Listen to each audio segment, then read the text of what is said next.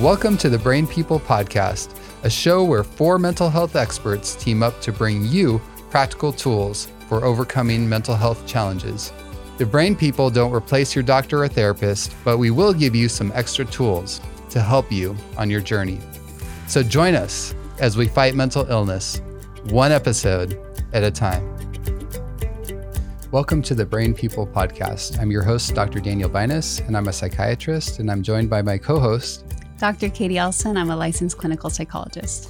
So today we have another special episode, and again, this is related to a lot of what's happening in Ukraine with the trauma. And so, you know, we really want to speak to those of you who are going through trauma, but what we're going to talk about is not just relevant to those of you in Ukraine, but there are many people that are dealing and have dealt with trauma. So whoever you are, this information is for you that have dealt with acutely stressful and traumatic situations. And we really hope that it will be helpful. One of the things that we really want to hone in on today is dealing with avoidance. And when we talk about avoidance is the number one barrier to actually overcoming trauma. And so we want to look at how that can manifest itself and also what we can do to overcome avoidance. So Dr. Katie, could you let us know a little bit about what we're talking about when we're talking about avoidance in the context of dealing with trauma? Yeah. So for avoidance, one of the criteria for PTSD or other related traumatic type disorders. Avoidance is often external, avoidance of things that remind us of the trauma, or internal, right? Even emotions that are brought up. And so external reminders might be something of like sights, sounds, people, anything that really reminds us. Internal, again, with those emotions. But that can then translate further into just an overall avoidance of engaging in life. Mm. And so we withdraw, right? Isolation and withdrawal is one thing that I see the most with people who have endured trauma. And so they avoid even the people that they love. So it's not just avoiding bad things or things that remind them of the trauma, but also avoiding good things. It's almost as if it's a natural response of when I hurt, right? I want to kind of pull within myself. I want to withdraw. I want to heal mm-hmm. by myself, but it's actually very contrary to what we need as human beings. Mm-hmm. Mm-hmm. Yeah. And it's interesting because even as you're talking, I'm thinking about even like when there's an animal, like a dog or something that gets injured, oftentimes it'll withdraw and like go under a bush or something and kind of hide away and lick its wounds and not want to be bothered. And I think, for most of us, when we go through trauma, there is that instinct to like withdraw. And of course, to avoid like, okay, well, if I got traumatized by a hot stove, mm-hmm. then I'm not going to get near, I'm going to withdraw and I don't even want to get near a hot stove anymore. Mm-hmm. But it kind of can go to the extreme because it mm-hmm. seems like there can be maybe a good element in there. There's a reason, right? Like we learn like, oh, well, if I expose myself or I'm in a situation like this, then something bad could happen. Mm-hmm.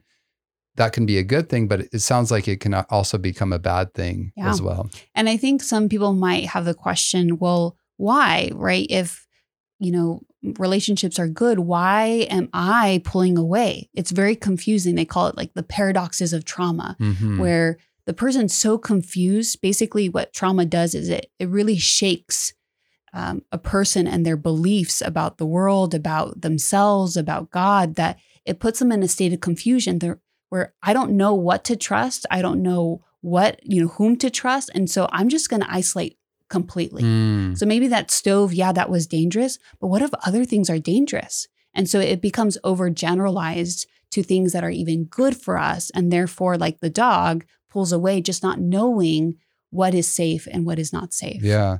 Yeah. And I really like that analogy because it helps me understand. And I hope it helps all of you listeners understand too, that again, avoidance is not all bad. If there's really something that is dangerous, right? Mm-hmm. Then that's a healthy thing. But if it becomes overgeneralized mm-hmm. and we start just like avoiding even thinking about what happened or talking about or connecting with people, mm-hmm. that can is, and just with withdrawing overall and avoiding life, if you will, mm-hmm. that's where it really can become unhealthy. Yeah. And some people also withdraw and isolate out of shame. Mm. They're so ashamed with their reaction to the trauma, right? And people, when they isolate, they put on a mask. And so people around you are also suffering, but you sometimes look around and you think, oh, well, they're dealing with it. They look okay. And so I'm not okay. So I'm going to, out of shame, withdraw and not share. And so then people are all wounded around you, right, including yourself. But no one's talking about it. But no one's Everyone's talking about pretending it. Like it's just fine. Yeah. So let's talk a little bit about overcoming this unhealthy avoidance mm-hmm. then. What are some things that people can do? Yeah. So one of the things is just talking about the trauma. So we're saying, you know, the natural reaction is not to talk about it or to isolate, but it's actually to then talk about it, right? Because there's a lot of healing in talking and processing. So from a brain standpoint, our brain needs to process the details of what's happening. Because if not, then there becomes gaps in our memory mm-hmm. and we start filling in those gaps with incorrect, distorted thoughts. Oh, it's happened because it's my fault. Or, you know, oh, God is doing this to punish us. And those distorted thoughts are actually what causes a lot of the pain and suffering after the trauma passes. It's not the actual memories themselves.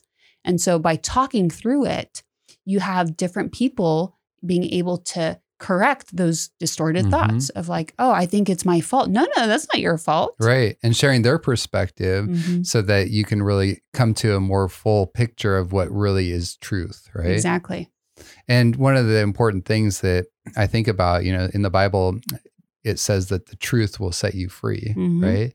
And so it's those lies. And I believe that Satan tries to plant those lies, and he often uses trauma as part of that to make us confused, to make us avoid things, to make us in that fearful state. Mm-hmm. And it really enslaves us in the end. Yeah. And you see time and time again, natural disasters, you know, there are other people that come in as, you know, response teams. And what they do is they're doing just that. They're trying to help the person process what has happened by mm-hmm. talking about it. Yeah. And it's like, I've often thought about like, well, why do people that have been traumatized actually keep reliving the trauma? Why does that keep playing in their mind, both during the day and even at mm-hmm. night with nightmares, et cetera? And I think a big part of that is because your brain is really trying to make sense of it. Yep. It's trying mm-hmm. to say like, okay, well, yeah, how can I wrap my mind around this literally? And so that I can kind of package it and lay it to rest and move on. Yeah. And so if we don't take the time to process and really start making sense of it, our mind is going to keep just like mm-hmm. ruminating. And so it's kind of almost paradoxical in mm-hmm. that the less we actually talk about trauma, mm-hmm. the more we're going to relive it in mm-hmm. our minds. Yeah. They use the analogy of like trauma is like you take a filing cabinet with papers and you throw it everywhere. It's just a shock. Trauma recovery is picking up those papers, filing it away, putting it in the folder, and then putting it in the back, right, in your memory storage, and it just becomes a memory. Mm-hmm. Wow. I love that analogy because, and I love the analogy as far as like realizing, okay, yeah, I can pick it up, but it would go a lot faster if we did it together, yes. right? And we worked as a team to pick mm-hmm. up those papers and file them together, and we had a way of doing that. Mm-hmm. Now, do you have any thoughts about ways that people could practically debrief or talk about these things in a way that would, you know, really help them to make sense of what just happened? Yeah. So I think it's important of also who you talk with, mm-hmm. right? If it's fear-based and everyone's just talking about the emotions behind it, it can be really hard. What we're talking about, it's beneficial to talk about the details, right? What is happening? Why is it happening? Right? More so from a very objective standpoint than the subjective, very emotionally charged experience. So making sure that you're with people that you can trust that mm-hmm. would be able to do that instead of just kind of flaming, right, providing fuel for the fire and having the flames increase. Yeah, because it makes sense to me that you don't want to, elevate the fear element. You don't want to elevate even the anger element. Mm-hmm. It's okay to acknowledge those emotions and to experience them and to say, hey, yeah, this is normal, but we also don't want those emotions to just like control the whole process, right? Mm-hmm. Yeah. So sometimes people have facilitators, somebody that can be able to facilitate that conversation.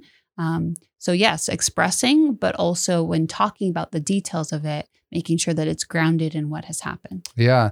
And I'm thinking, even as far as a facilitator, and if you're trying to maybe facilitate something like this, there might be certain questions that we can ask one another and things like, well, what, first of all, like you said, what happened and what, how did you experience this? And are there things that I'm seen accurately or maybe not so accurately, and really kind of like, okay, so this is what happened now.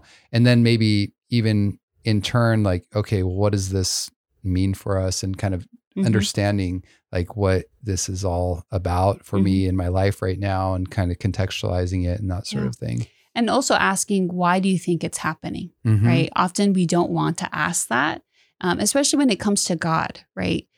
One of the things that people often, like, it's just natural for people to question, why is this happening, right? Why are bad things happening to good people? Why God? And we forget that God is big enough to be questioned. Yeah. And he actually wants us to wrestle with him. And so having a space where you can have that open dialogue of why is this happening, right? That can help also process the trauma. No, I love that. And finding meaning, I think, in the midst of trauma is very important. And I think spirituality and connecting with God and connecting with other people that can strengthen our faith and believe in God as well is huge.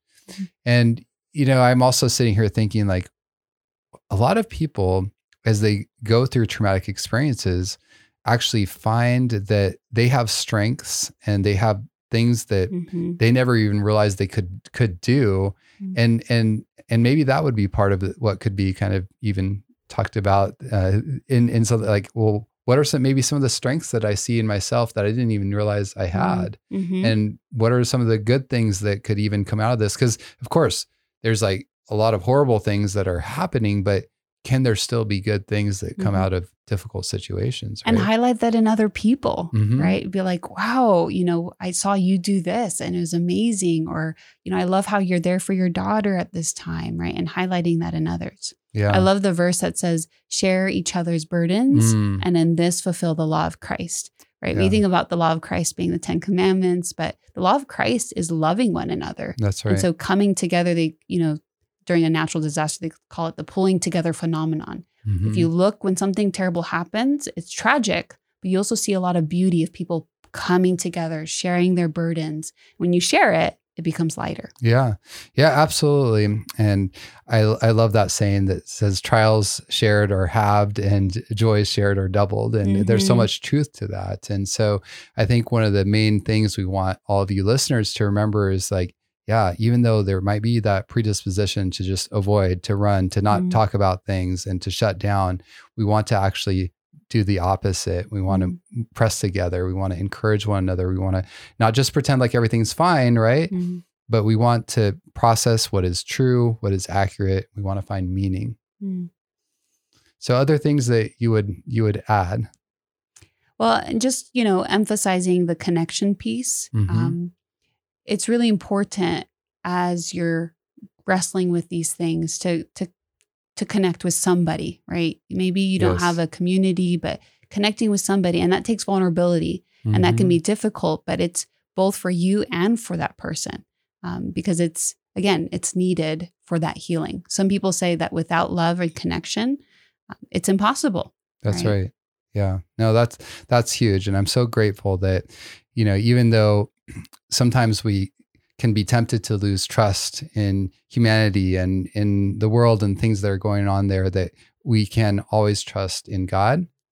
And we can also connect with other people that, no one's perfect, but there are still a lot of good people in this world. And there are a lot of people that are wanting to be there for you. you know, so don't just shut those people out. And the connection piece is hugely important. And for all of you listeners, I really want to remind you that, you know, no trauma is bigger than God. Mm. He is bigger. And in reality, no trauma is bigger than you with God's help, with his strength. And so keep trusting, keep growing through this, because you can grow stronger. And like Dr. Katie said, stay connected.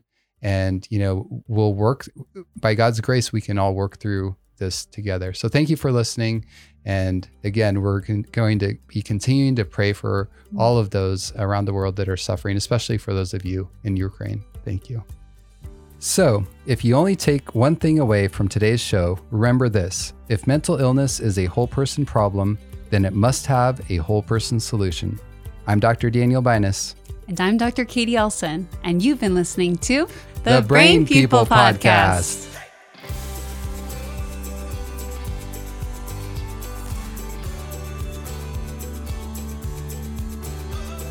Thanks for listening. To hear more episodes, find us on social media, or support us financially, visit thebrainpeoplepodcast.com.